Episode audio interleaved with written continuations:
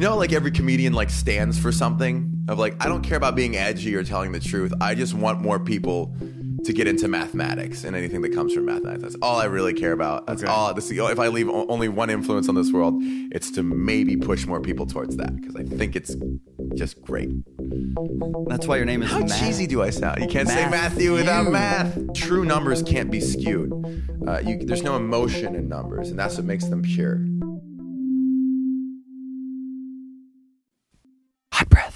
Yeah. All right. Happy Mother's Day, everybody, and welcome to Hot Breath. It is I, Joel Byers, and it is you, all my hot brethren and sisterin. I must, of course, open up with two brand new five star iTunes reviews. Thank you so much for keeping that support going. The first one we have here is from B Salmon83 saying, Amazing podcast. So many great insights into climbing the ladder in the comedy world. Hearing others' experiences and the bomb so I can read as a human being. Let's try that again. Hearing others' experience parentheses and times they bombed make me calm down about my future in comedy. Joel's interview style, where the guest actually gets to talk, is unfortunately rare today. Don't pass this one up if you are a comic. Thank you, B. Sal, man, 83. Amazing podcast, you say? Well, I say amazing review. And our second one comes from Reno. If you're listening, you know who you are. I don't. That that name does not compute. Uh, but the title is "Dude, Good Stuff" with five stars and saying a must listen. Get on that. Well, thank you, who whatever your name is, you know who you are. Thank you for your support and listening, and thank you to all the others out there supporting and listening. You can always head over to iTunes and let me know how you feel about the podcast. You can also go to my brand new website, Oh Snap. It's official. Ladies and gentlemen, joelbyerscomedy.com. You could also type in joelbyers.com. Either way, it's taking you to the brand new website of Joel Byers.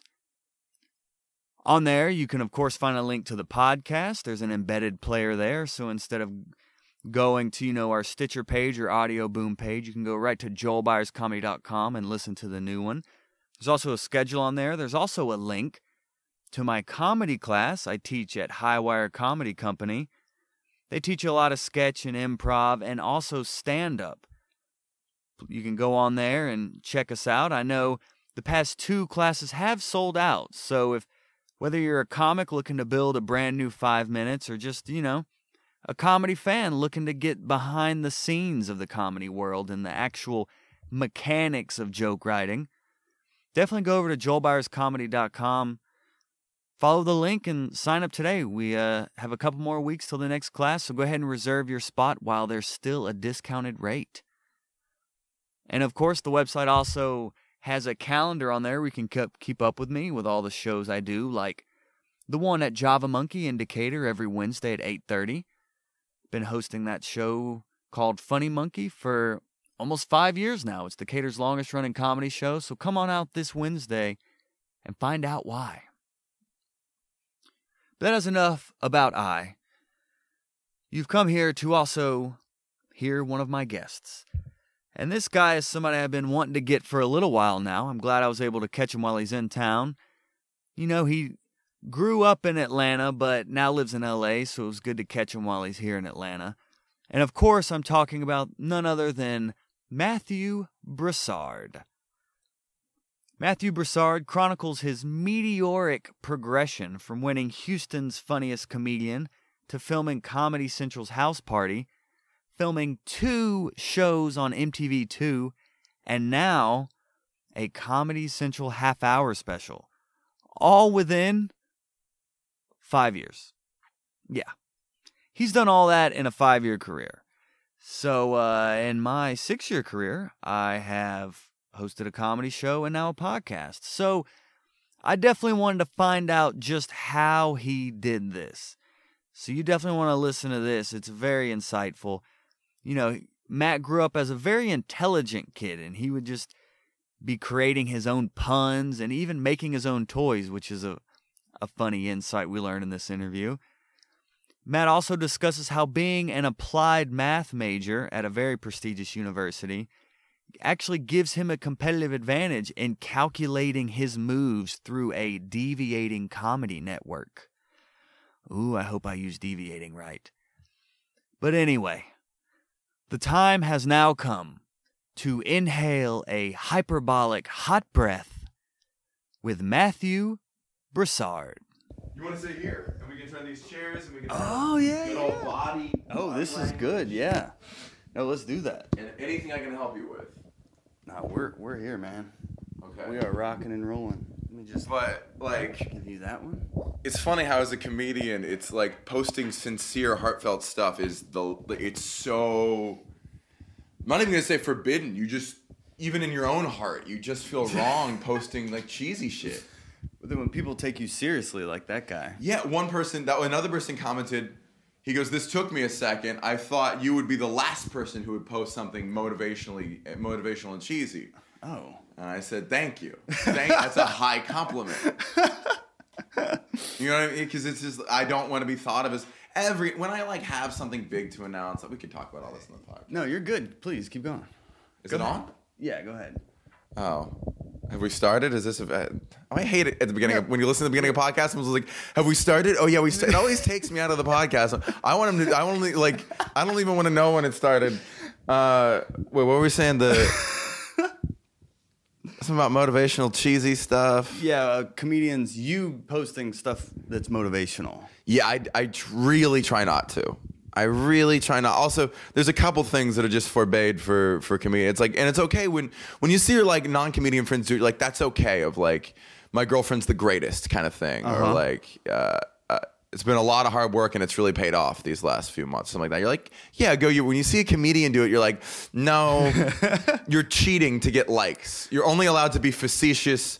Or, or you know what I mean, or or, or biting, It or, has to be or ironic. Yeah, It can't just be sincere. yeah, yeah. It's it's. I don't know why. It's like it's almost taxing that we can't ever really.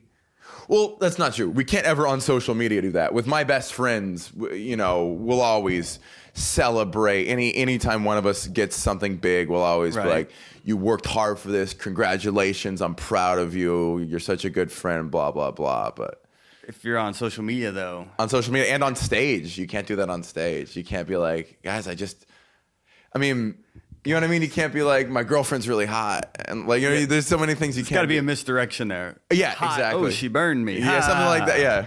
Yeah. or my girlfriend's so out of my league, where then you're turning it on yourself. It can't be truly heartfelt and sentimental unless you're black. Black comedians get away with so much like sentimentality that white people are just not allowed to have. Especially white dudes that look like you. Especially, there's a lot of rule, and you too. There's a lot of rules for us. I do you know who Jared Harris is? Yeah, I interviewed him on here, and pretty much the majority of the very funny, by the way. he's oh he's hilarious, dude, and like he's been doing it a minute, so like he's been on Comedy Central and George Lopez and all that jazz. But when I was talking to him, the premise of the episode ended up being pretty much that being a white male comic in today's comedy industry is now a handicap instead of like a leg up like it used to be. He said they're always looking for minorities now and women and things like that instead of just white dudes. He said we're a dying breed. It's um I wouldn't even say that's a current thing, and I wouldn't even say that's an industry thing. I think that's the nature of comedy. I came into comedy later in life, and all of the rules that apply to any other job are the exact opposite for comedy. Okay. Always said that when when a guy walks on, uh, uh, my friend Austin said that it was it was really funny. Of like, let's say when someone like me walks on stage, you don't like it. Your first thought is, I don't like him. He looks privileged. he looks he looks like he you know he puts money in his 401k or something. Whatever reason Yeah. you have to hate me, I understand, and I truly feel the same way when I see someone else who looks like me walk on stage, or someone who represents what I represent. But if someone walks on stage who's like fat with a beard and a mustard stain on their shirt, you're like, oh, we're having fun already. Like, oh, this is oh, am I already laughing? Like, like he spills his beer. Whoops. Like, now if you saw me on a, a ballot for your local congressman, you'd be like, Yeah. yeah, that's the guy for the job. If I was the guy who was investing your your your nest egg, you'd be like, sure, that's what you should look like. You know what I mean? But when I come on stage as a comedian, it's like, no, no. Yet the guy who you're out, you know, the big old sloppy fat guy, if he was your gynecologist, you'd be like, ah, like, no, I gotta we get a new one. It's so it's such a weird thing. And then like you know, in an interview, like job interviews, you're supposed to be sincere. You're supposed to be, you know, polite. Uh, most comedy, most jokes come from being crass or rude or improper or or ironic or uh, factually incorrect. So it's just yeah, comedy's the opposite of everything. Have you found that true in casting as well? Like you'll hear women or like Asians or black people say they get stereotyped into just typecasted roles. Have you Yeah. found the same as you being just like a bunch of roles as like frat dude or something like that? Yeah. Now you're gonna make me sound like a douchebag for sitting on Hollywood. I have what's ironic for me is I have, a, I have good representation. I do I do auditions. That, that, yeah, uh, and most of I'm a most big of them deal. go It's a- Uh-huh. nowhere. Most of them go absolutely nowhere. And like my first year in Hollywood, I was just being sent out on like good auditions, and they always said frat boy, douchebag, ski instructor. A lot of guys named Tad. um, and yeah, I was always put out for those roles, and uh, I never did well with those. And I actually, what's funny is now I typically do better on parts that are not that for some reason. Uh, I don't think, I don't think I'm truly an asshole.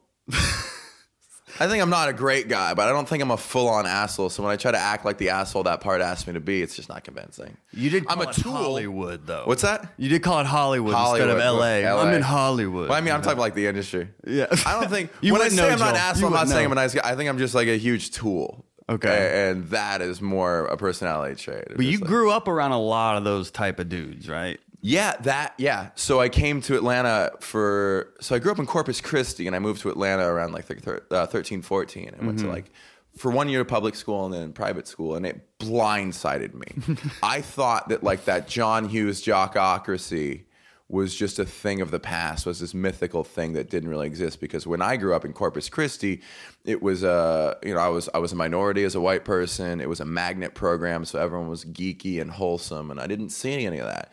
Uh, and when I came to a place where you're judged for not owning enough Abercrombie or Ralph Lauren, I was like, what the? F-? And it was my first taste of elitism, and I hated it, yet I was enamored with it at the same time. And a lot of my stage persona is based off of the kids I hated so much in high school. And the irony is, at the end of four years, never, f- not really, I hate saying not fitting in, but not of really finding a crowd at my high school.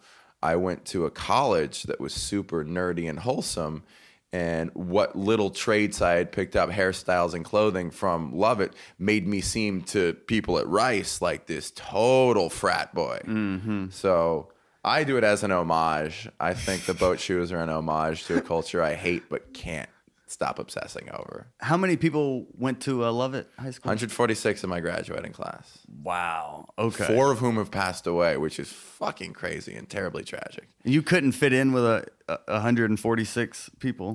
I did fine. Uh-huh. I did fine. No one hated. The people didn't hate me. I definitely wasn't with the coolest crowds. I didn't have a girlfriend in high school. I hate that whole I was such a loser in high school. Maybe I got picked on a little bit my freshman year because I was smaller then, but that was just by like two p- kids who were like pieces of shit with their parents getting divorced, and they ended up being really nice kids by the end of it all. And, and Right. I, I just didn't find a group.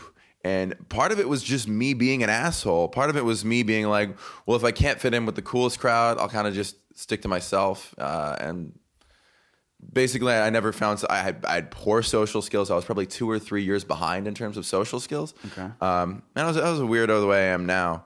And uh, basically, somewhere around sophomore year, I gave up on trying to fit in. I realized it was kind of tough uh, for whatever reason. Also, because it's a 14 year school. A lot of those kids are there from the start. I was the new as a ninth grader, lifers. Yeah. And uh, I kind of just really dove into academics, got really into swimming, and just worked really hard on those two things, and realized I could find more validation from that. So that became that, and then my uh, social skills were further stunted by that. From being yeah, I didn't. I didn't. The one thing I will say is I didn't go to parties in high school. I wasn't really invited to parties till into my senior year, and then I started going out and drinking a little bit, and, and that was great. And people were really yeah. And I got to say, my friends since high school have been incredibly supportive of my high, uh, my comedy. I have no bad feelings against any of them. I was any person I look back back on as being a dick to me, I remember I was just as big of a dick and you don't realize it. That's the one thing is, you know what I mean? Everyone's like, oh, I was a nerd in high school. Someone has to have been the bully. Someone needs to fess up and admit that they were okay. But you did do nerdy things like making sculptures. I've always had time. that kind of Yeah. stuff, but that's Those little quirks. I don't know what I'd call. I mean, and I draw the puns. I mean, my dad was a scientist, man. I, I liked math. That was that was just the stuff that interested me. But then I'm also like a, I'm also a meathead. Like I'm mm-hmm. also like I could talk about exercise and working out all day. I fucking do CrossFit. Yeah. Like I don't. I don't. I don't like calling myself a nerd because that's too high of a compliment. You know what I mean? It's Okay. it's now it's become a flattering. When I hear something like I'm such a nerd, I'm like, get over yourself, right? Yeah, I mean it's, it's like you can become let- a cool thing to it's be become now, a cool though. thing especially if you're someone who looks like they have it together. Someone who like who can dress well is like a decent looking person. Whenever you hear someone like that be like i'm such a nerd of like you can't do both. Shut the fuck up. Get out of here. You're not allowed to be both. And nobody would see that coming from you. It's just I mean, i, hear that. you know, I mean like working twenty hours on like a, a tiny little sculpture with clay and stuff. Like people wouldn't expect people that. say that but i don't i don't do it for that reason. And that's great that people think that but that's just, Yeah, you do it because your parents made you make your own toys. that's part of it man where did you find that one uh, that was no my parents were just uh I took it wasn't. I mean, my parents were supportive of that, but I just really took an interest in that. Uh, the I, I've from a very young age found mathematics extremely interesting. I still do. It's just something about my brain, way my brain is wired. I find mathematics more entertaining than all of Star Wars. And and and sculpting to me is a very satisfying process because it's a lot of little problems you have to solve along the way to this one goal. Are you sponsored now? Ha! Where did you find that? That was Uh, like another. Sculpey. No, I just sent an email to Sculpey saying, Uh-huh. "Hey, I, I have a TV show which has since gotten canceled. Uh, like, uh, blah, blah, blah. I post these online, and some of them get good traction. Uh-huh. And I was seeing if you guys, you know, have any T-shirts or anything. They're like, "Yeah, we'll just uh, we'll send you some stuff." And they sent me some stuff. And uh, Sculpey, by the way, Oh, uh, Sculpey. Poly, what's their what's their brand name? Uh, Polyform is the company. Sculpey is the brand. They make a great product. I've been u- I swear to God, I've been using them since I was four or five. Uh, they make the best stuff. They also make uh, stuff called Primo, which is a, a, slightly better version of Sculpey. If you're really into sculpting, I highly recommend Primo. It's just a little firmer, holds a little tougher. So, and that's something I swear. I know they don't pay me anything. Uh-huh. It- it- I swear to God, it's helped my brain with with spatial perception. And if you're like a parent and you're considering buying your kids Legos and listening to this, highly recommend just buying a you know a, a 12 pack of, of Sculpey. It can really, it's really cool. A lot of freedom. Is there anything else your parents made you do kind of independently growing up? They just really pushed me into academics. Okay. Very little else. Um, they uh, didn't push me into sports. I really, really pushed myself into sports. They let they signed me up for all this stuff, but I was like, I don't feel like doing soccer anymore. I was like, fine. They never made me stick with a sport. I discovered running in middle school.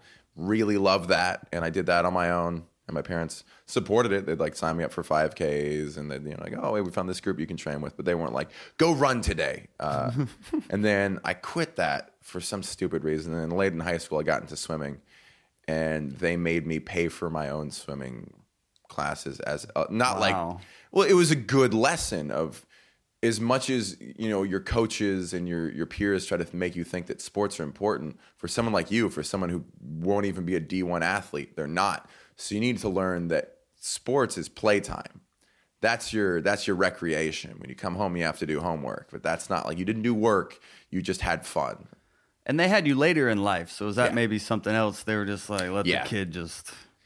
Yeah, they were. Uh, they gave me a lot of attention. My dad was retired when I was like 11. My mom was was retired as well most, most of my life, and uh, gave me a lot of attention. But I was a, I was a really stubborn kid. Um, I didn't really. There was no. I was talking to my friend about this. There was no incentive that you could give me, negative or positive, to actually make me do something. You could pay me. They, you know, they tried paying me money for grades. They tried punishing me, and it wasn't until and I didn't work that hard till sophomore year when, like I said, I, I realized that oh, it's really validating to make good grades. And it's the only validation I can achieve. And then I started working really hard because it was for myself. But yeah, I was a I was a piece of shit. I was a hard kid to raise. You're stubborn. Stubborn. What about how how much you have a brother? Is that right? Brother, five years older. He's five years older. So yeah, my parents had me when they were both in their forties, and they had him five years before me. So But the swimming paid off because that helped you get a, at least a partial scholarship to Rice. Did. Yeah, yeah, and that was a huge coincidence. I just really love swimming, and I'm, I'm really a big fan of swimming. Not even just doing it, just I, I keep up with the sport. Um, I got to meet a, one of my favorite pro swimmers recently, which is cool. Um, and uh, went to a school. By basically by the time I was really into swimming, I'd already applied to Rice and gotten in, and they didn't have a men's program. So I was like, I want to keep it up somehow. So then I yeah uh, looked into being manager of the swim team, and that I got a very sizable scholarship from that. So. And then what what was your uh, major? Computa- well, I started as a mechanical engineer because that was what my brother did, Okay. and uh, Then your parents didn't, or they didn't like applied. You moved on, and they didn't like that. Well, they didn't. The the story I think you're thinking of is I I wanted to major in physics or math, Right. Um, and my mom was like, "No, Rice is expensive. You need a degree that can help you get a job." And I was like, "Sure." I wasn't like I didn't fight him on that. I was like, "Sure, engineering will still be fun. Anything with numbers, I'll probably have fun." Started in mechanical engineering and, and kind of realized it was a mistake because mechanical was farther from what I did, uh, further from what I did. Um, I probably would have liked electrical, but by that point it was too late to change. And then I took two classes in the same semester in the CAM department, computational and applied mathematics. And I called my parents. I was like, "Hey, this stuff's really fun, extremely employable as well. Can I switch to this?" And they were like, "Sure." I ended up basically minoring in mechanical engineering, taking all my electives in that. So So was that your focus? I was my. I mean, unofficially, no. I was just, I was three classes short of a BA, and I filled my electives in mechanical engineering. But I could have used those credits to probably get a job as an engineer. Uh, I didn't go that route though. Well, where did applied math take you? Uh, interestingly, I was just very lazy. I was not a great student in college. I was very lazy and only applied for one job at What was your GPA in school though? low. Low. Uh, do I want to say over a oh? 3.0? and that's low. That's not over, by much. That's over average though. my all, my entire my entire God, I feel so embarrassed saying this. I, I made some bad grades. My major GPA was a three three, okay. but that was accounting for a class. Uh, that was because I took a class made a D and then took it again, which boosted it, uh, and that was cutting out a lot of other uh, you know my my other classes.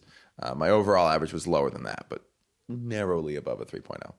Um, to be fair, my major was really hard. Yeah, well, it was yeah. really really tough. Yeah, absolutely. Uh, and I was probably one of the dumbest people in that department for sure. So um, there were 30 kids who took CAM in the entire school wow. when I was there. Yeah.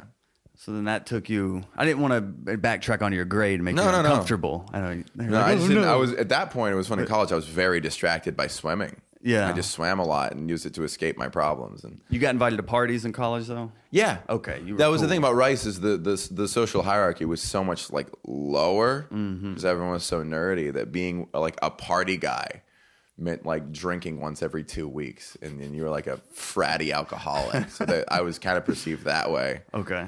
And I was friends with the kids who really did party hard, uh, who really were that.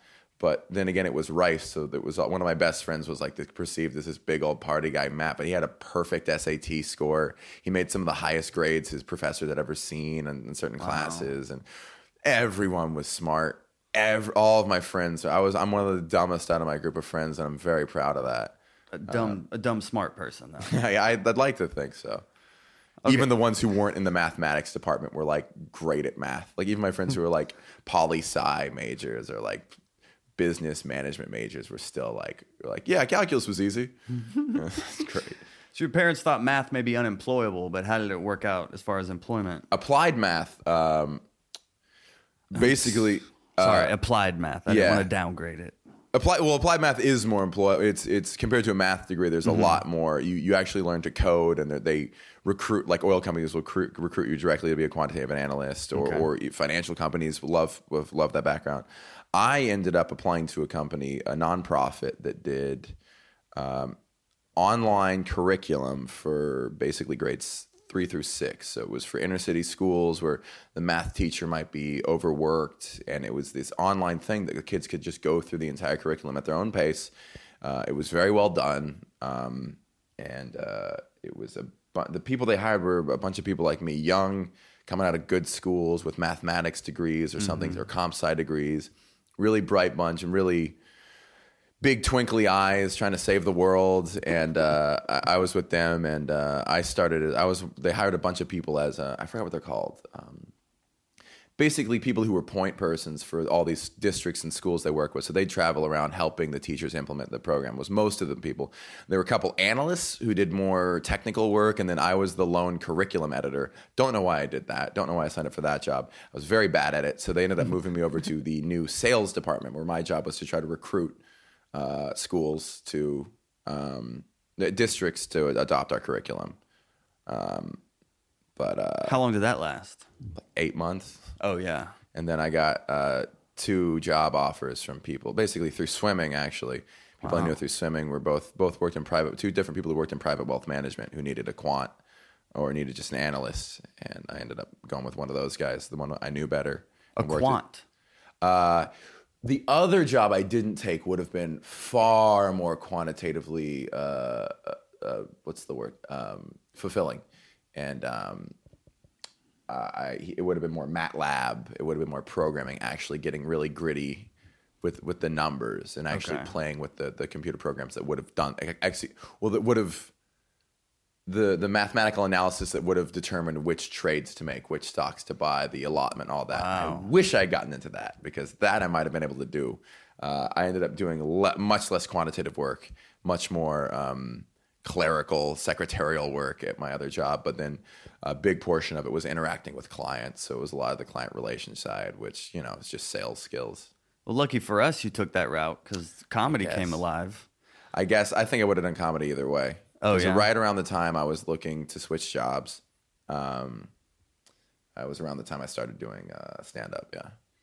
And what did your parents? What was their reaction to? You're like, oh, okay, I went to this school, and now I'm gonna just tell jokes in front of strangers. They were my mom. My dad never had any problem with any of it. My dad's fine with everything I do, um, so long as I'm happy. Well, not everything I do, but he's he's been okay with the choices I made.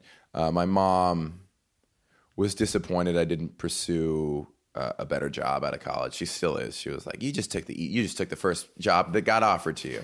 she was kind of right. Um, the job I did choose gave me the flexibility to start doing open mics every night, which slowly tore my life apart. Um, How so? just being out till one, trying to hit two, three mics a night. And you get, when you start doing comedy, you're so into it that it's hard to focus on anything else. Yeah. God, when did you start? I started 2010. Okay. Yeah, I was around that. I was 11, yeah. Yeah. Uh, in Atlanta? Yeah, well, I started when I was in school in Tennessee. What's like my second semester? I went to Maryville College, so it was like 15 minutes from Knoxville. Knoxville had a comedy club, so I would go there like twice a month for the last semester of my senior year. And then when I came to Atlanta, that's when I just started Yeah, so- hitting like rampant. That was a taste of it, basically. You Yeah, it was a little taste, 'Cause yeah. I don't know if everyone who listens does comedy, but doing it twice a month is fun, but you're probably by your current standards, my current standards, not a comedian yet. No. You're learning some stuff, but you're not, yeah. You can't get any momentum or uh, anything. I think it was three months before I dove in, three, four months. I started in like July and I was doing it once a week and then skipping every now and then. And then I was like, oh, wait, there's other nights of the week. And I was mm-hmm. just like, oh. And then I applied the kind of the same attitude I had learned with like swimming and running of just get some reps in, just go ahead and do it as much as you can. And it all might feel like it sucks, but trust you're getting better. And that was in Houston, right? I was in Houston. So they had a they have a pretty good scene where you can get up nightly like that. At the time, not a great one, but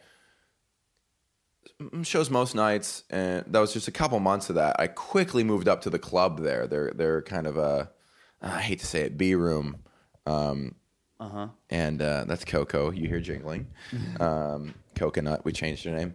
Um, but yeah, we had like the one thing about Houston mics is it's it's not comic crowds. It was strangely real crowds. We had mm-hmm. crossover mics with music and poetry. We had yeah.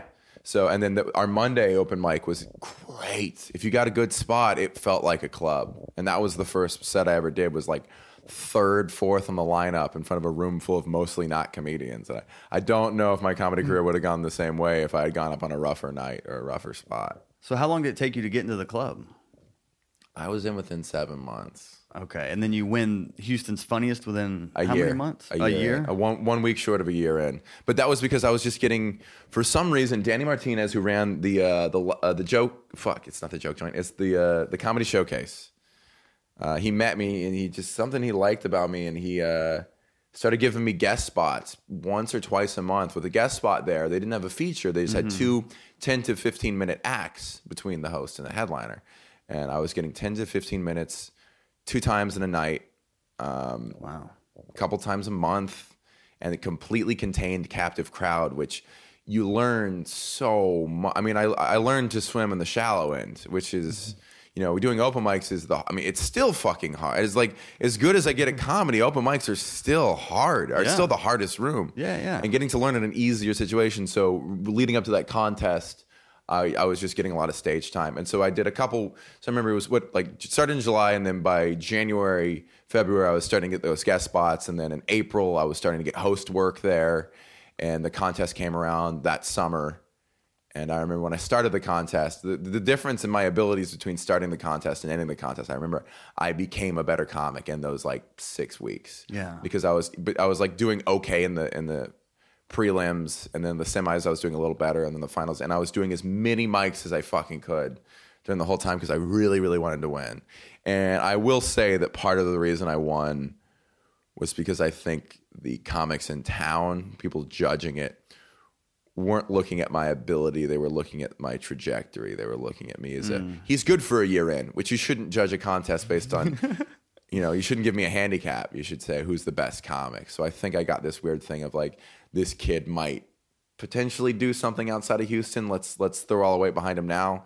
So yeah, It's cool to start there though, like Bill Hicks and Sam Kinison did. So it's something you can always say.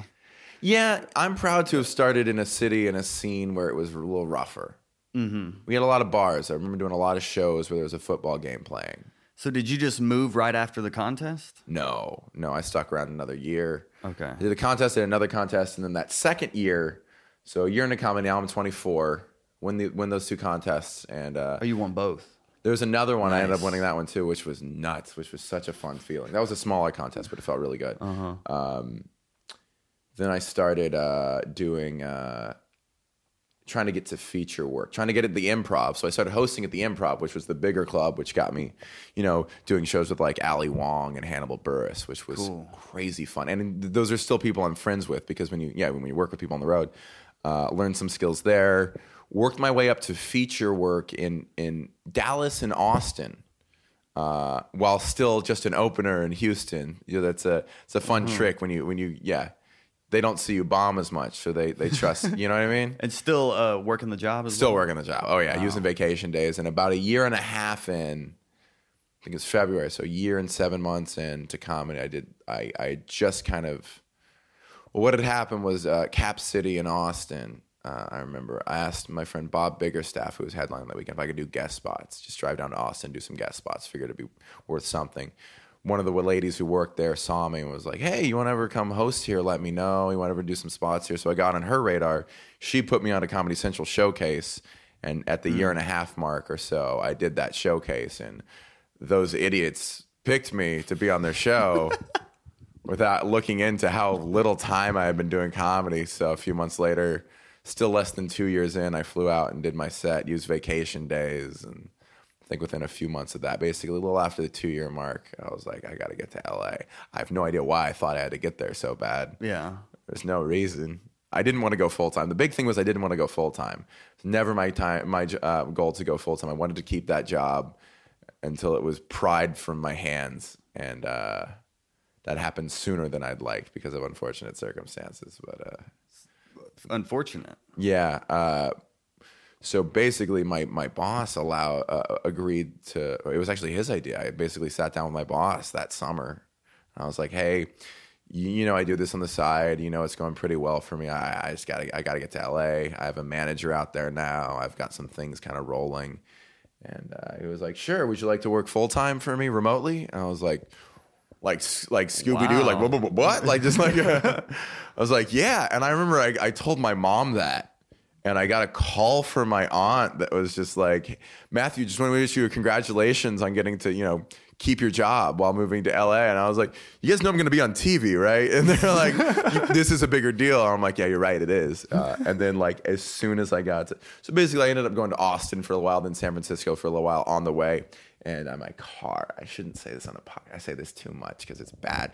But my car got broken into, and my work computer got stolen, and it was just a bad thing. It was a bad thing. It made me look bad. It was bad for the company, and it led to me resigning in quotation marks. So Okay. it was uh, so before I even stepped foot in LA, I didn't have the job anymore. So I was like, damn it, I really wanted to.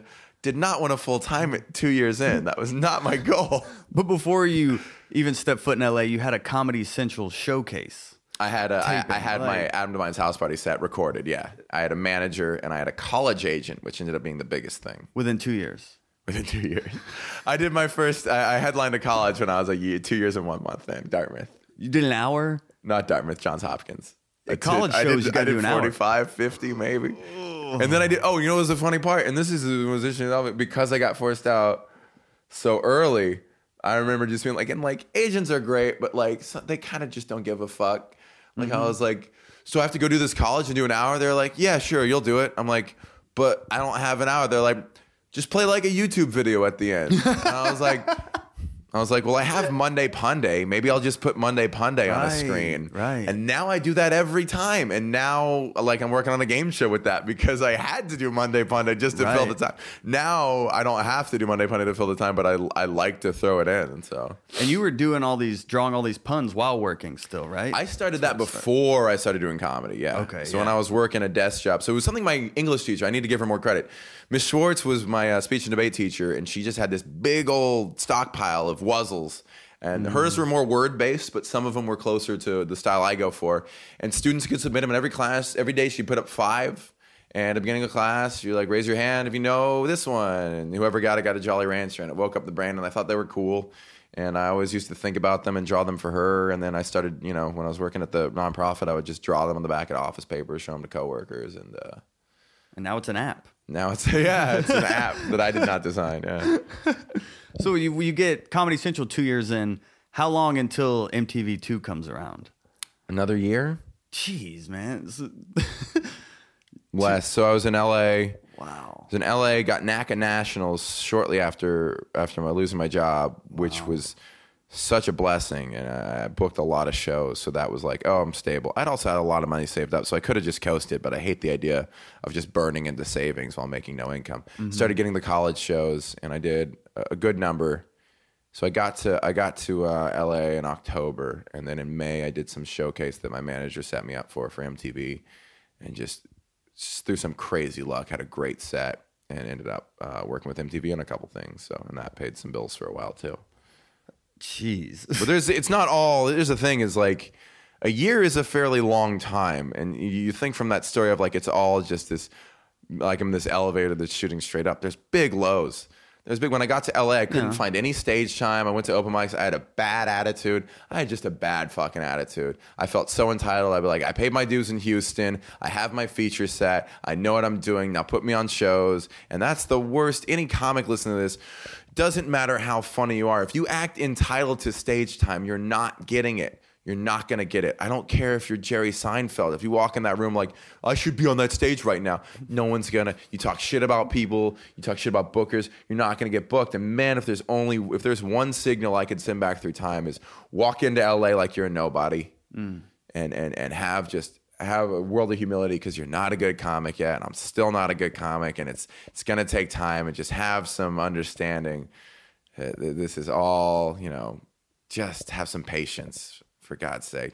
And it's it's it was funny because all the career stuff was happening for me. Right. Money was not an issue, but it was still like it's still a very slow upward trend towards getting more stage time around town. I'd, I'd like more. I don't think I'm not saying I deserve more, but it would be really cool to have you know a, a fun show every night. It's and uh, m- most comics, even like some of my really good friends who are doing way better than I am, still don't get shows every night. So you say you may not. The career is taking off. You could say like elevator, like you said. But I mean, between MTV and then like Yeah, things dipped, and then I got on Montreal, and then things picked back up. Well, yeah, then I lost all. MTV hasn't called me in, in months, years now. Oh, you oh, they I haven't Show called got me canceled. in 28 years. so and and not to hate on MTV, maybe you know maybe they're just looking for something else right now. But then and there's been there's been periods of like, and there's the constant thing of like, how am I going to be making money in six months? I look at my calendar of like I have three college shows in October. Other than that, I have nothing after June.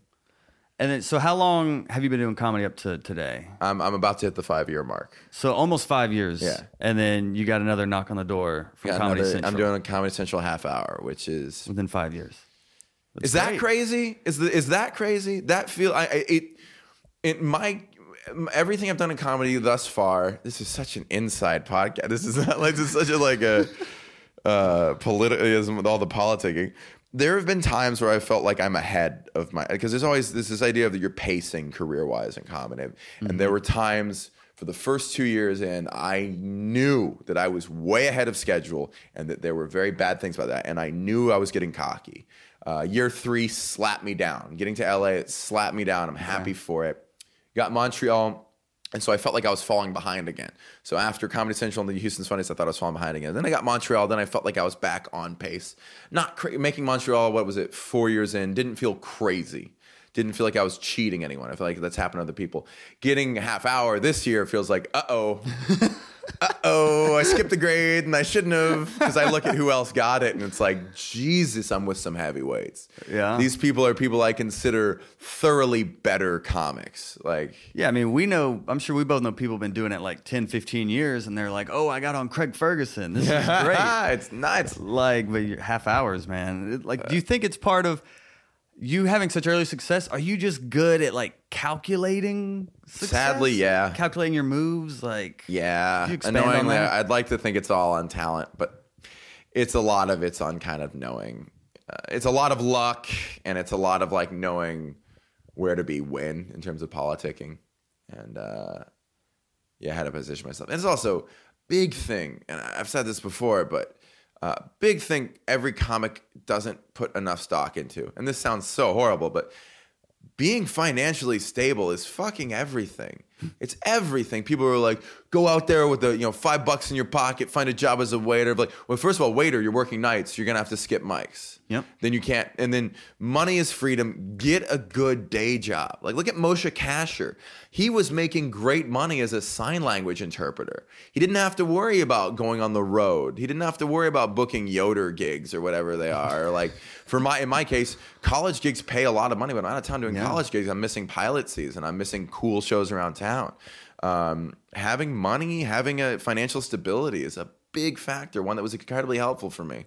Throughout your whole life. throughout every yeah growing up a spoiled brat yeah. But just having that day and i took such pride in having a nine to five and doing comedy. And like nine to five is the way to go. People think nine to five conflicts with comedy. Nine to five is the best schedule to have because you finish at five go do a six o'clock mic and then do four more. And then if you can manage on six hours of sleep you can do both lives and i swear to god you'll get i spent so much more time sitting and writing when i had a day job where i wasn't allowed to be doing that Yeah. than i do now that i can just wake up whenever i feel like it. Um, so that was a big the, the financial freedom was a big part of it. And then yeah knowing what to go for and when um, was was was helpful. And then uh, good good representation. They they did some cool stuff for me. So they've been pulling a lot of strings as well. they help. They really do. And i like to And you also have a look. We could say like a Winklevoss, as we we could said say before. yeah Like I've this guy. I hear that from time to time. Yeah, I'm, I've got yeah something you can put on put on a CW show or something. Yeah, which is fine, great. I'm not going to complain about it. Yeah, sure. But like you did allude to earlier, with the big highs, there are big lows. And something I always ask my guests on here is all comedians bomb, of course, some to the extent of being booed. Like, do you have a boo story? She's one second. My mom's calling for the Perfect dog. timing. Uh, Mom, Coco's in here. Oh, we were just talking about the uh, bottom of my career. Could you Bottom- come in here? So, Uh, boo booed, story? no. an epic bomb, even maybe an audition, how bad you bombed. Just we- we're Oh, hearing all, all- these all the time. We're hearing all these great things you've done. Tell us the rock bottom of Matthew Broussard performing on stage. I uh I remember one thing, and I wouldn't say it's I don't know if it's significant the way you're thinking, but I remember I was less than a year into comedy, and at uh, Rudyard's they had a Sunday mic that wasn't as good as the Monday. I showed up, and we're like, "Oh, let's do this," and I was what, like four months in, five months, in, four months in, or something like that, and I thought I had some jokes. I thought I was kind of getting it. Uh, only two people in the audience, and they were just sitting there listening and playing along nicely. But they were interactive because it was a small. And I didn't know. Then you have a two-person room, you have to be interactive. You can't just do jokes. And I and Owen Dunn went up before me and actually got him somehow. Got a two-person crowd laughing, and I walked up, and I just tried to tell my stupid jokes to be like. isn't it weird they celebrate Christmas and Harry Potter? Because if they believe in magic, then Jesus was just a show offy wizard and something like that. And some girl in the audience is like, and then, sorry, some girl in the audience, the girl in the girl, audience yeah, yeah. was like, ooh, uh, no, I don't like religion jokes. And I was like, okay, what do you want me to say? Something like that. And I forgot what, what was it. Uh, I was, I think it, I was like, it's not a religion joke, it's a magic joke. So she was like, well, maybe you should wish to be funnier. And I was saying, it was something I can't remember what it was, but like, don't worry, we'll never see you on television. I think was some comment to that effect. Wow. Don't remember what the wording of the context was, but it was some comment to that effect. And I was like, man, man. I got off stage. I remember just like, that's my entire motivation for the rest of my career to get on television.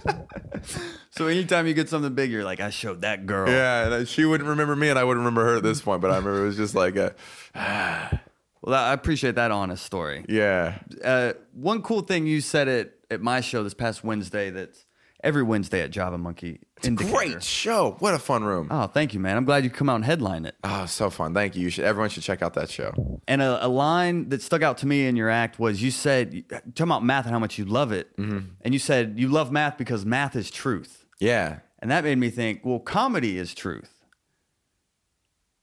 Like In a a, lot of- different way. But a lot Yeah. of people, I was I was hoping you'd be able to draw parallels between the two worlds, just because you know a lot of people are saying you know the the funniest stuff comes from an honest place, Mm-hmm. And you're saying math is honest. So I don't know if you've been able to draw parallels between the two worlds, or maybe you've developed a joke algorithm or something. I do look at. I mean, I don't. I, don't I when I say math is the truth, I mean that in any conceivable universe, the Pythagorean theorem still holds true. That if God exists, not even he or she could con, uh, make a, a right triangle that contradicts that. Okay. that's the beauty of it. It's just truth. It's just logic. It just happens to have numbers involved. Um, there's truth in comedy, but that's one of the things I like in comedy is like when we talk about truth in comedy. I like that when you lie in a joke and it makes the truth more evident. Whereas there's a famous quote, and I don't know who it's by, but it's um, historians deal in facts, comedians deal in the truth. Where it's like I'm adding characters to the story, I'm trumping up dialogue and, and the experience and my own vulnerability to convey a feeling, and I have to I have to exaggerate to get that feeling across. But now you feel what I felt in that moment which is a great uh, thing you share with the audience of like no that wasn't how it happened. I didn't have to follow that person that day. I didn't i wasn't wearing that that morning and that crowd didn't say that to me or something like that. But it now you know that moment of vulnerability of of of uh of pain for me you get to empathize for a moment because i gave you details that made it yeah help you get in that mindset. Is there a formula to your joke writing? Uh, not intentionally, but I look over my jokes and I notice patterns. I notice little things like uh, the the the jokiness of a joke is something I always pay attention to. Whereas a smaller joke takes less investment, but takes more, but but gets a smaller laugh. Where a bigger joke, and when I talk big jokes, I mean puns or misdirection tend to be considered the lowest forms of humor. But if they're done at the right point in a set, they can be bombshells. They can be thunderclaps, especially if you don't do many of them and you hit them when they're most. Because comedy is usually a good punchline is something unexpected. So a pun is usually very unexpected because the pun usually blurs reality in uh, usually a contrived way, but hopefully not super contrived. And misdirection is when you really set them up to think one thing and you specifically turn it another way, knowing that their brain wasn't already thinking that. Uh, those two things are usually done very inelegantly by new comedians. But I've always noticed that using those as buttons on longer jokes, they pop right there. But if I put them too early in the joke, then I've betrayed you as an audience. Then now I feel like I'm lying, or now you think it's contrived, and now I can't continue talking about that. So I noticed the formulas in that. I noticed the smaller jokes are better to pepper in along the way. So it's these these, and then in my mind, I see I, I haven't counted, but I think it's like eight to 12 joke structures, joke devices in which most comedy lays. And now I'm not stuck to that. And I really, really enjoy when I hear a joke and I can't figure out which it fits into. But where like standard devices, I, I consider as a hyperbole. Hyperbole is one. Wordplay, simile, simile metaphor, all, all those comparisons. Um, misdirection, obviously shock, um, tie-ins. Tie-ins are one are probably the best kinds of jokes, um, where you can connect two things.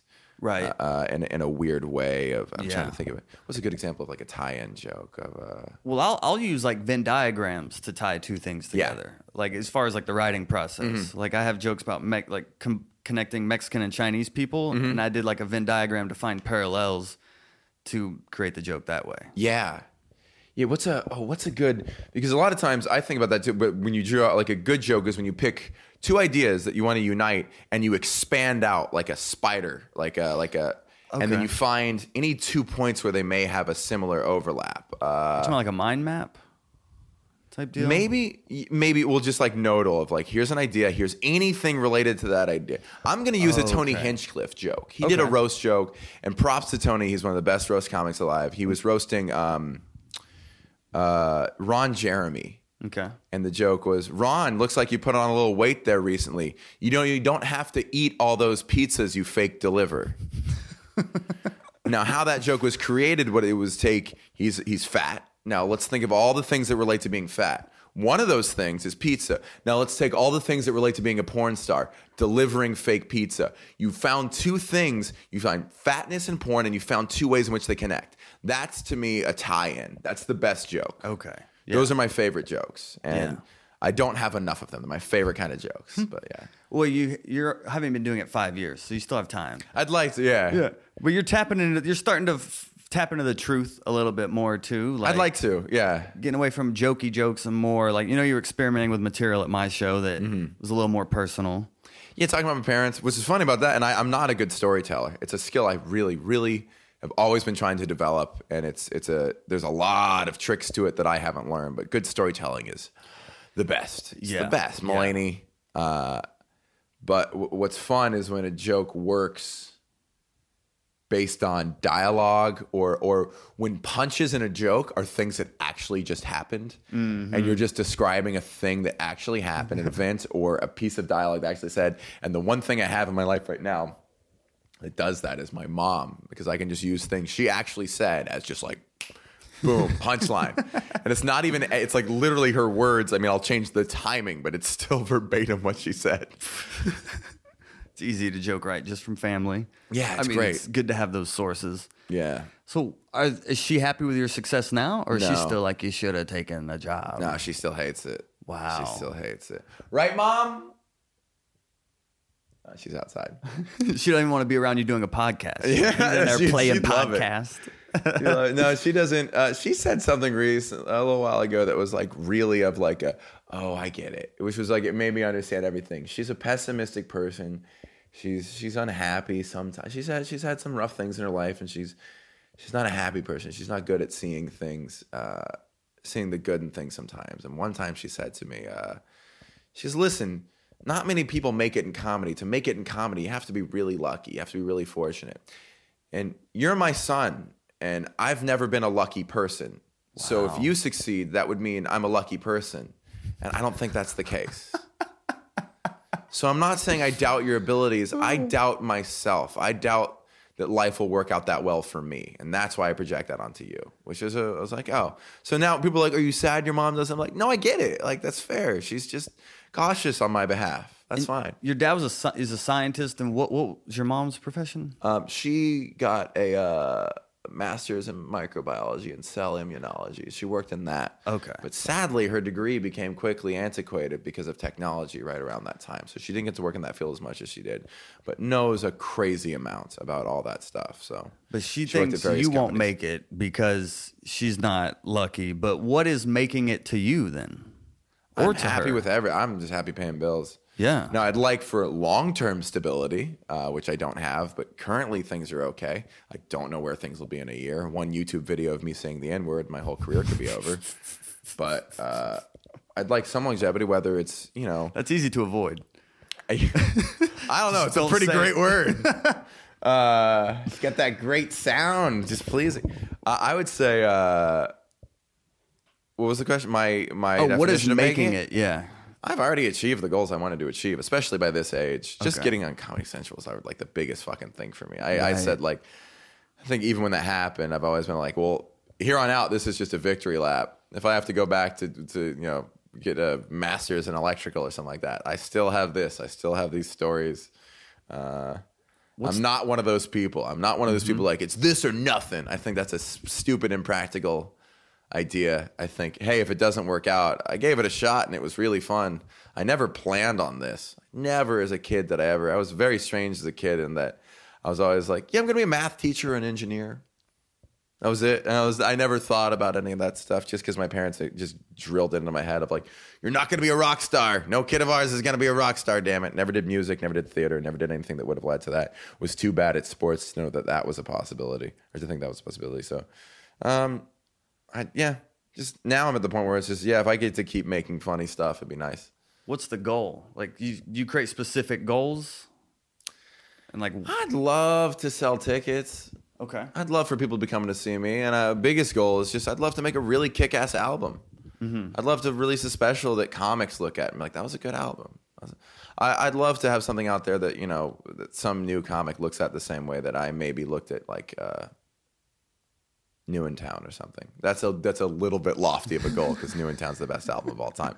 But, you know, that's like a cool album out there. is it TV? More TV, like your own maybe? Sure. Yeah, I'd love to do. Oh, a day like really hefty goal is to do something like Daily Show or be involved with something where it's like something that's funny secondary to being smart because my my whole philosophy, my whole family's philosophy is education and expanding your mind is is your purpose in life. It's what we as humans do. It's what's made us better. It's what will make the world better ultimately is having more thoughtful, intelligent people.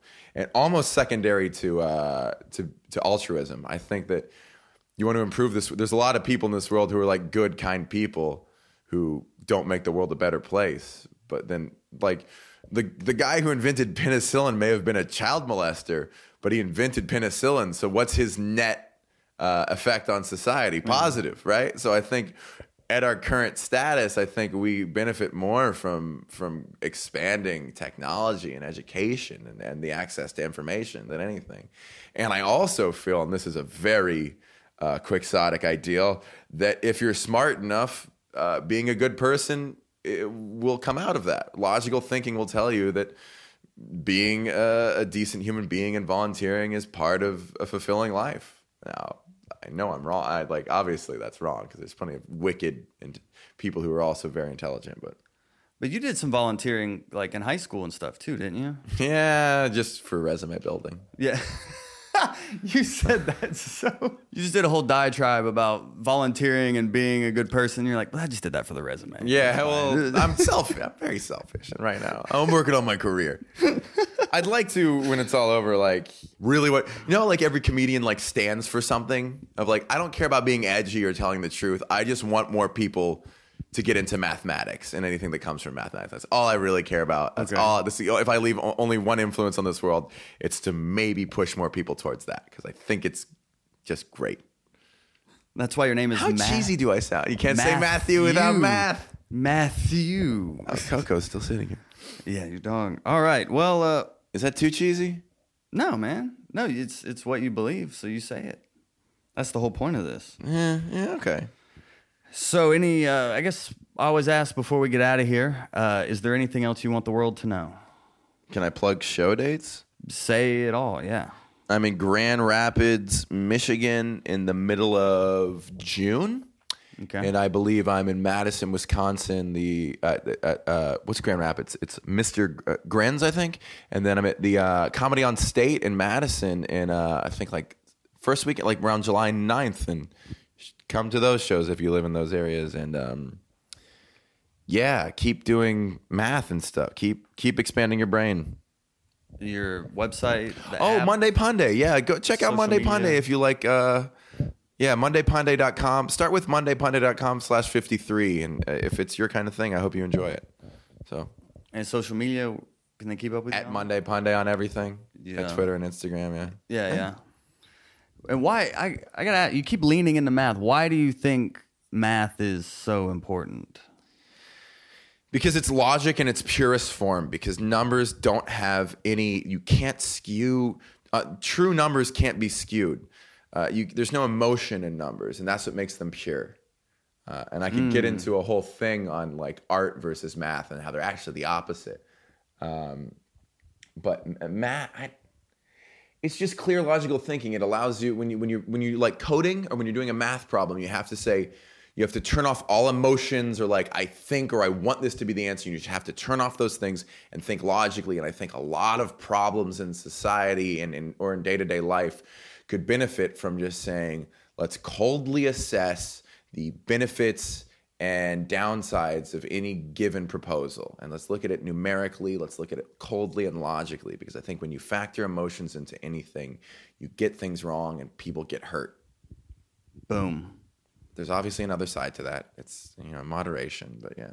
Moderation. Just like Moderate. I mean, like Hitler technically could have you argued the same thing of like we need to improve our genetic breeding and by weeding out. And he's right. I mean, there is some thought to like, well, if we keep letting uh, less intelligent people breed, then more of the population will be less intelligent. But it's not not really a nice solution to that. Now is there? Well, you being a, a fitness guy too, who's done a lot of tra- who's done triathlons and CrossFit and all this, there's a big obesity problem, not in America beyond just education. So, like, do you have a quick solution or There is that's that is an issue of education. You have companies, uh, capitalistic companies, trying to sell foods that are poison, uh, sugar, Mm-hmm. sugary cereals, and things like that, and marketing them to make them seem healthy, and and that's people not being educated on what's actually making you be fat.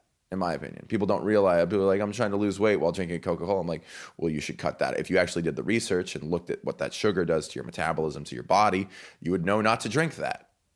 So, you have a quick fitness tip for the listeners? What's an easy way Um, to stay in shape? Cut sugars cut out the sugars because sugars make you crave more sugar so it's kind of like an addictive cycle. And then just get some good cardio. Cardio is the best way to go.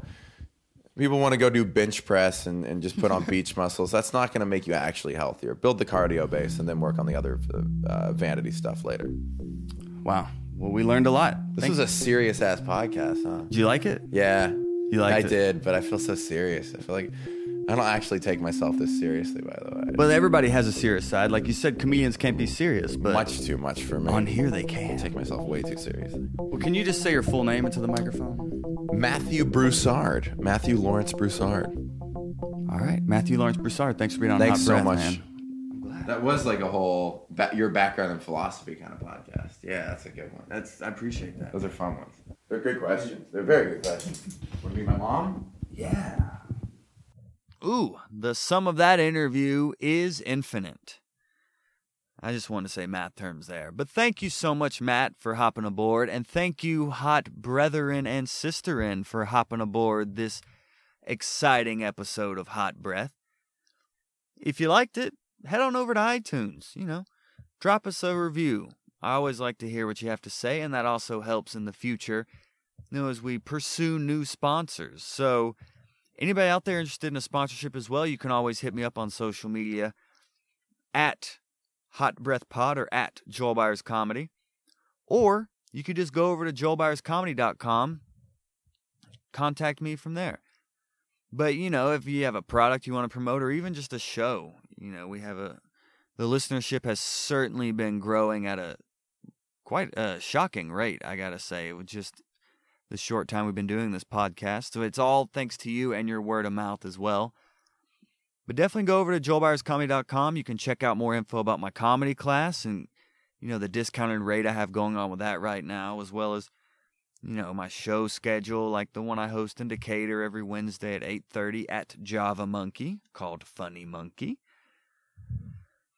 And uh, you can also check out my engineer. You know, a lot of people have been giving me props about just how the podcast sounds. Well, it's thanks to my engineer, Amon Garner.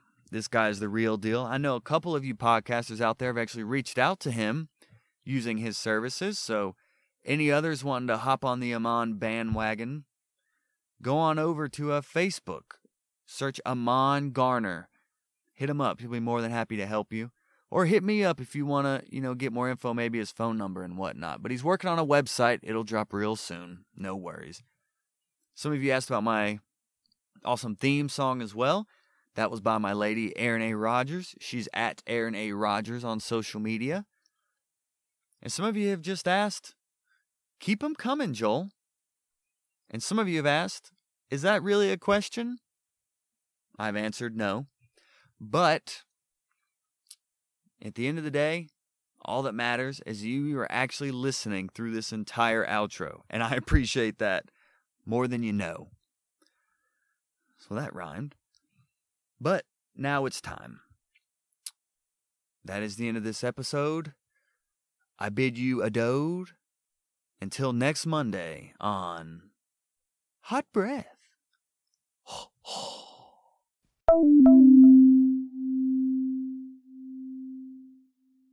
Hot Breath.